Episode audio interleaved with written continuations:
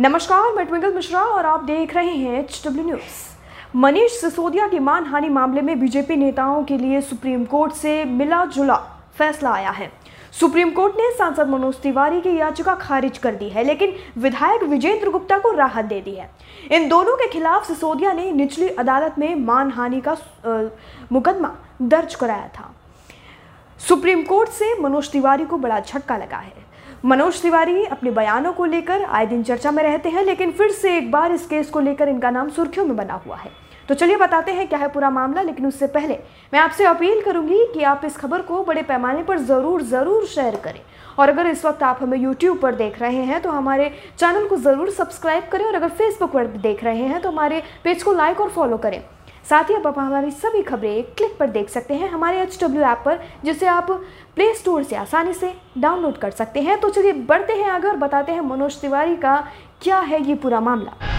आपको बता दें, दोनों ने मामले में कोर्ट की तरफ़ से जारी समन को चुनौती दी थी। इस आदेश का मतलब यह है कि तिवारी को निचली अदालत में मुकदमे का सामना करना पड़ेगा। विजेंद्र गुप्ता के खिलाफ मुकदमा नहीं चलेगा। दिल्ली में स्कूल भवन निर्माण के कथित घोटाले को लेकर दोनों बीजेपी नेताओं ने सिसोदिया पर आरोप लगाए थे। इसी को लेकर सिसोदिया ने मानहानि का मुकदमा दायर किया था। अट्ठाईस नवंबर दो हज़ार उन्नीस को निचली अदालत ने मुकदमा स्वीकार करते हुए दोनों को समन जारी किया था। इसके साथ ही मनोज तिवारी और विजेंद्र गुप्ता ने दिल्ली हाईकोर्ट से मुकदमा रद्द करने की मांग की थी, लेकिन दिसंबर 2020 में हाईकोर्ट ने बीजेपी नेताओं मांग ठुकरा दी थी उनकी। पिछले साल बीजेपी नेताओं के अपील को सुनते हुए सुप्रीम कोर्ट ने हाईकोर्ट के आदेश पर रोक लगा दी थी। पिछले महीने मामले पर बहस हुई। 22 सितंबर को जस्टिस एस अब्दुल नज़ीर और वी रामा सुब्रमण्यम की बेंच ने दोनों पक्षों को सुनने के बाद फैसला सुरक्षित रखा था। इतना ही नहीं, अगर अभी की हम बात करें तो इस वक्त सीबीआई की छापेमारी के चलते आम आदमी पार्टी में हड़कंप मचा हुआ है। दिल्ली की नई शराब नीति मामले की जाँच कर रही सीबीआई। आज दिल्ली के डिप्टी सीएम मनीष सिसोदिया से पूछताछ कर रही है। राजधानी के एलजी विनय कुमार सक्सेना ने शराब नीति में अनियमितताओं की सीबीआई जाँच की सिफारिश की है। साथ ही पूछताछ के खिलाफ सीबीआई मुख्यालय के पास आप कार्यकर्ताओं ने विरोध प्रदर्शन किया और इस दौरान उन्हें हिरासत में भी लिया गया है। सीबीआई हेडक्वार्टर से आम आदमी पार्टी के नेता और कार्यकर्ताओं को हिरासत में लिया गया है। इस दौरान संजय सिंह के हाथ में चोट लग गई है। थाने में उनके हाथ में पट्टी की गई है।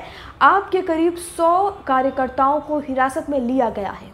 यहाँ पर प्रदर्शन करने से पहले संजय सिंह ने प्रेस कॉन्फ्रेंस की थी और सीबीआई पर कई तरह के बयान दिए थे। उन्होंने साथ ही मनीष सिसोदिया के जो लगभग सौ जगहों पर जो छापेमारी की गई थी सीबीआई द्वारा, उसको लेकर भी संजय सिंह ने आरोप लगाए और बयानबाजी के साथ ही उन्होंने तंज कसते हुए ये भी कहा कि जब सीबीआई का पेट मनीष सिसोदिया के घर पर और उनके ऑफ़िस पर छापे मारकर नहीं भरा तो वो उनके बैंक के लॉकर तक चले गए और जब उनके बैंक के लॉकर में गए तो वो मनीष सिसोदिया के बच्चों का झुंझुना लेकर लौट आए। इस तरह का संजय सिंह ने सीबीआई पर तंज कसा है और कई तरह के बयान दिए हैं और आरोप भी लगाए हैं कि ये जो आने वाला गुजरात चुनाव है, मनीष सिसोदिया इससे दूर रहें, वहाँ भाग ना ले पाए, इसीलिए बीजेपी सीबीआई का सहारा लेकर मनीष सिसोदिया को जेल में डालने की पूरी कोशिश कर रही है।